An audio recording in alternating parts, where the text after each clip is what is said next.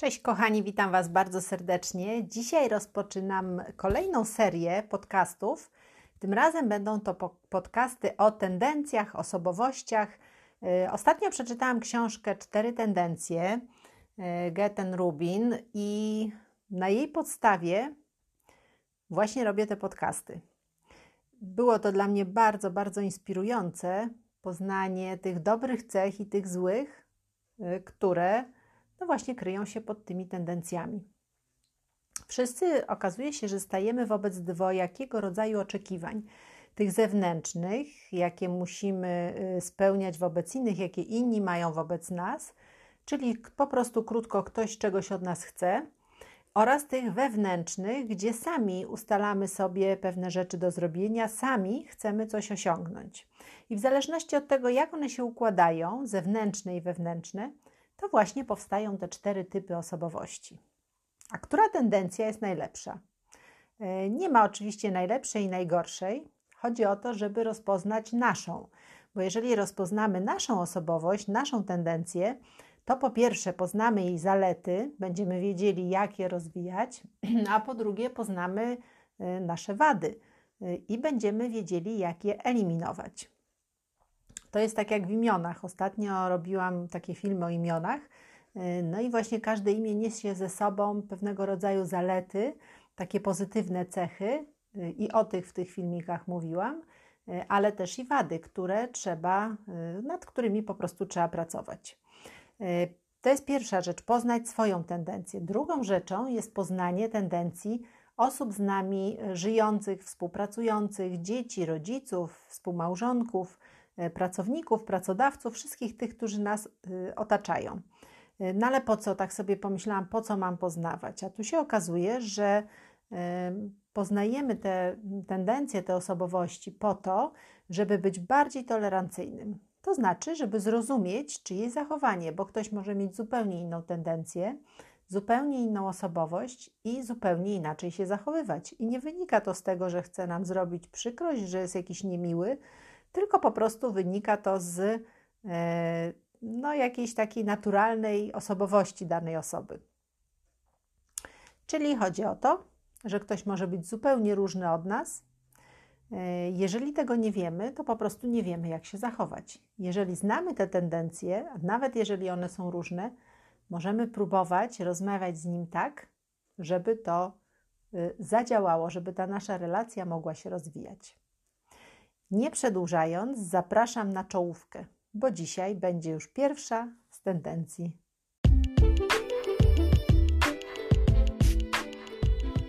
Dziś zapraszam Was na pierwszą tendencję i to jest prymus.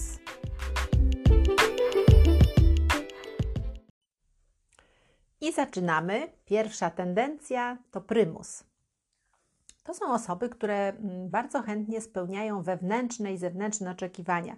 Pamiętacie, że przed chwileczką mówiłam o tym, że spotykamy się w życiu, stajemy wobec dwojakiego rodzaju oczekiwań. Pierwsze to są oczekiwania ludzi z zewnątrz, czyli po prostu ktoś zleca nam jakąś pracę, oczekuje, że ją zrobimy w terminie. E, ktoś czegoś od nas chce i oczekuje, ktoś od nas oczekuje. Drugi, y, druga, mm, drugi rodzaj oczekiwań to jest właśnie oczekiwania, to są oczekiwania wewnętrzne, czyli nasze, czyli na przykład postanowienia noworoczne, czyli na przykład chcemy się odchudzić, y, chcemy zacząć ćwiczyć. To są rzeczy, które nikt nam tego z zewnątrz nie zleca, nie każe robić, nie oczekuje, że to zrobimy, natomiast my sami oczekujemy od siebie, że będziemy to robić. I teraz słuchajcie, prymus to jest osoba, która chętnie spełnia i oczekiwania ludzi z zewnątrz, i oczekiwania swoje wewnętrzne. Y, zawsze robi to, co inni poproszą w pracy, y, w szkole, dotrzymuje terminów, y, ale też robi to, co sam sobie ustali, czyli właśnie jakieś postanowienia noworoczne, diety, ćwiczenia, wszystko to, co sobie sam ustali, jest w stanie zrobić bez żadnej kontroli z zewnątrz budzi się z myślą, z pytaniem: A co mam dziś w planie? Czyli ma wszystko zaplanowane i wszystko y, tak jakby skierowane do realizacji. Łatwiej przychodzi mu podejmowanie decyzji i wprowadzenie to w życie, czyli po prostu ustala sobie plan, no i działa. Jakie zalety ma prymus? Prymus jest y, operatywny, samodzielny, sumienny, godny zaufania, wnikliwy, trzyma się planu, rozumie i jest gotów spełniać oczekiwania. Jeżeli są jakieś przepisy, regulaminy, mm, to fascynuje to prymusa, chętnie czyta to i chętnie też ich przestrzega. Y, podejmuje się zobowiązań, dotrzymuje je y, i Pewność, że zrealizuje plan lub zobowiązanie, daje wolność, czyli czyni prymusa kreatywnym. Jeżeli sobie ustali, co mam dziś w planie, rozpoczyna realizację, podejmuje zobowiązanie, e, to jeszcze dodatkowo, no właśnie, mm, czyni go to kreatywnym. Ma jakieś pomysły, wymyśla nowe rzeczy, realizuje to i realizuje to w terminie. A co z wadami prymusa? Jakie ma wady? Wady prymusa y, to czasami są zalety, to znaczy y, odwrotnie, zalety prymusa mogą stać się wadami. No bo jeżeli tak bardzo będzie przestrzegał wszystkich reguł, w sytuacjach, kiedy można to zlekceważyć, to robi się to uciążliwe dla innych osób. Trzeba uważać, żeby nie stać się bezwzględnym sędzią albo skarżypytą donoszącym na kolegów, którzy coś przeskrobali, no bo wiemy, że nie wolno tego robić, a on zrobił. No więc musimy komuś tam powiedzieć. E, prymusi też są nieelastyczni, czyli nie lubią zmiany nawyków, terminów, jeżeli już coś sobie zaplanują. Ten plan jest taki bardzo sztywny e, i bardzo chętnie wtedy go e, realizują, natomiast niewielkie zmiany powodują no właśnie takie zdenerwowanie, irytację. Jeżeli reguły są dwuznaczne, nieokreślone, nie wiadomo do końca o co chodzi, kiedy, to też powoduje, że prymusi stają się niepewni siebie. I to jest, słuchajcie, wada tacy mali, mało elastyczni. Mogą też chcieć przestrzegać reguł, które nawet nie istnieją. I z trudem przychodzi im przekazywanie części zadań podwładnych, bo myślą, że sami po prostu wiedzą wszystko najlepiej, sami zrobią wszystko najlepiej. Czasami zachowanie prymusa może wydawać się dla innych zbyt skrajne. Mogą być odbierani jako sztywni, tacy sztywniacy. Także mm, tu króciutko mówiliśmy o zaletach, mówiliśmy o wadach, a teraz powiemy o tym, jak postępować z prymusem w pracy, w szkole, jak postępować z prymusem dzieckiem, jaki zawód ma prymus wybrać, żeby był najbardziej zadowolony, jaki zawód jest najlepszy dla niego. A więc zaczynamy. Prymus y, w pracy jest y, taki dosyć dobry do współpracy. Dlaczego? Dlatego, że dając prymusowi zadanie do wykonania, możemy być pewni, że je wykona i wykona je w dodatku w terminie. E, prymus też może być świetnym szefem, bo jasno formułuje oczekiwania, jest zdyscyplinowany, wie dokładnie czego chce, od kogo chce, łatwo z nim się dogadać. Świetnie oczywiście sobie radzi jako samodzielny przedsiębiorca, dlatego że no nie potrzebuje nikogo z zewnątrz, kto będzie go motywował do działania. Yy, I, ale ma trudności ze zlecaniem zadań podwładnym. To też może być taka trudność dla samego prymusa, bo musi wszystko sam zrobić, yy, a czasu mamy oczywiście mało. Yy, tutaj musi się prymus nauczyć zlecać prosić o pomoc innych ludzi, żeby, żeby po prostu przejęli część tych zadań.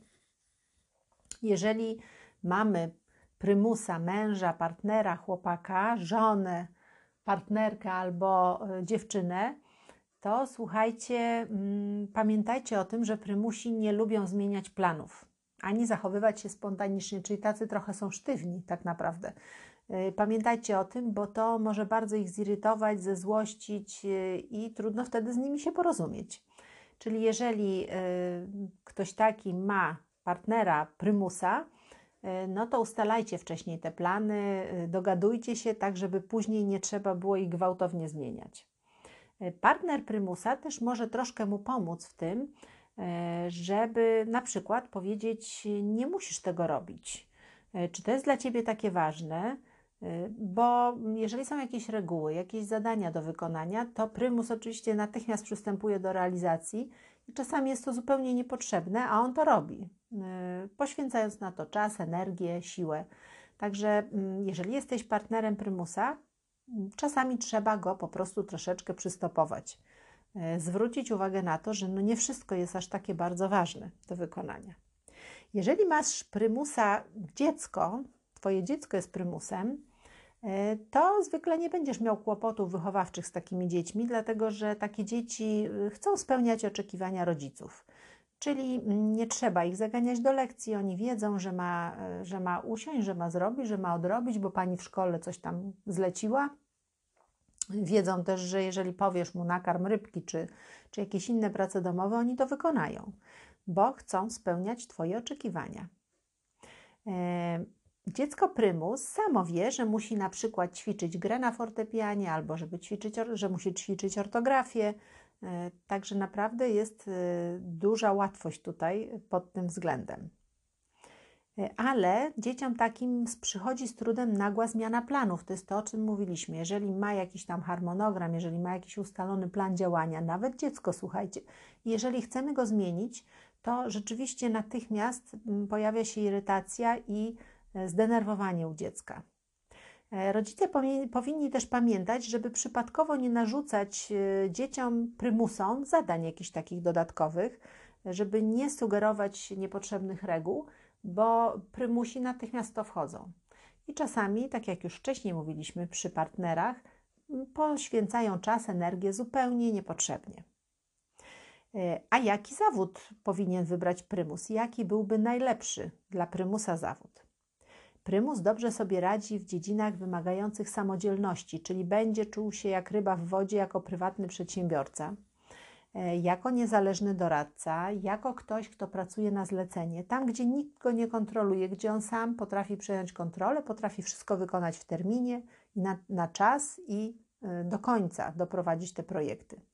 Czasami mm, też prymusi lubią takie zawody, które pomagają innym osiągać wyniki. Czyli na przykład może być to trener personalny, autor książek, jak poprawiać wyniki, e, jak kierować własnym życiem lub wyrabiać dobre nawyki, bo sam przez to przeszedł i teraz chce podzielić się z innymi ludźmi tym. To też jest jedna ze ścieżek zawodowych prymusów. No i teraz króciutko podsumujmy, kim jest prymus, e, co lubi, czego nie lubi robić. E, prymus chętnie spełnia zewnętrzne i wewnętrzne oczekiwania. E, jest samodzielny, potrafi dotrzymywać terminów, podejmować pracę bez większego nadzoru. Lubi rutynę, nie lubi przystosowywać się do nagłych zmian. Nie cierpi popełniać błędów. Ceni konsekwencje w działaniu. Ma trudność ze zlecaniem zadań podwładnym, bo uważa, że sam zrobi wszystko najlepiej. Jeżeli po wysłuchaniu tego e, podcastu doszedłeś czy doszłaś do wniosku, że jesteś prymusem, przesłuchaj jeszcze raz, przyjrzyj się swoim zaletom, zastanów się, jak je rozwijać, przyjrzyj się swoim wadom, pomyśl, jak je mm, nad nimi pracować, mm, a może masz kogoś e, w swoim otoczeniu, kto jest prymusem.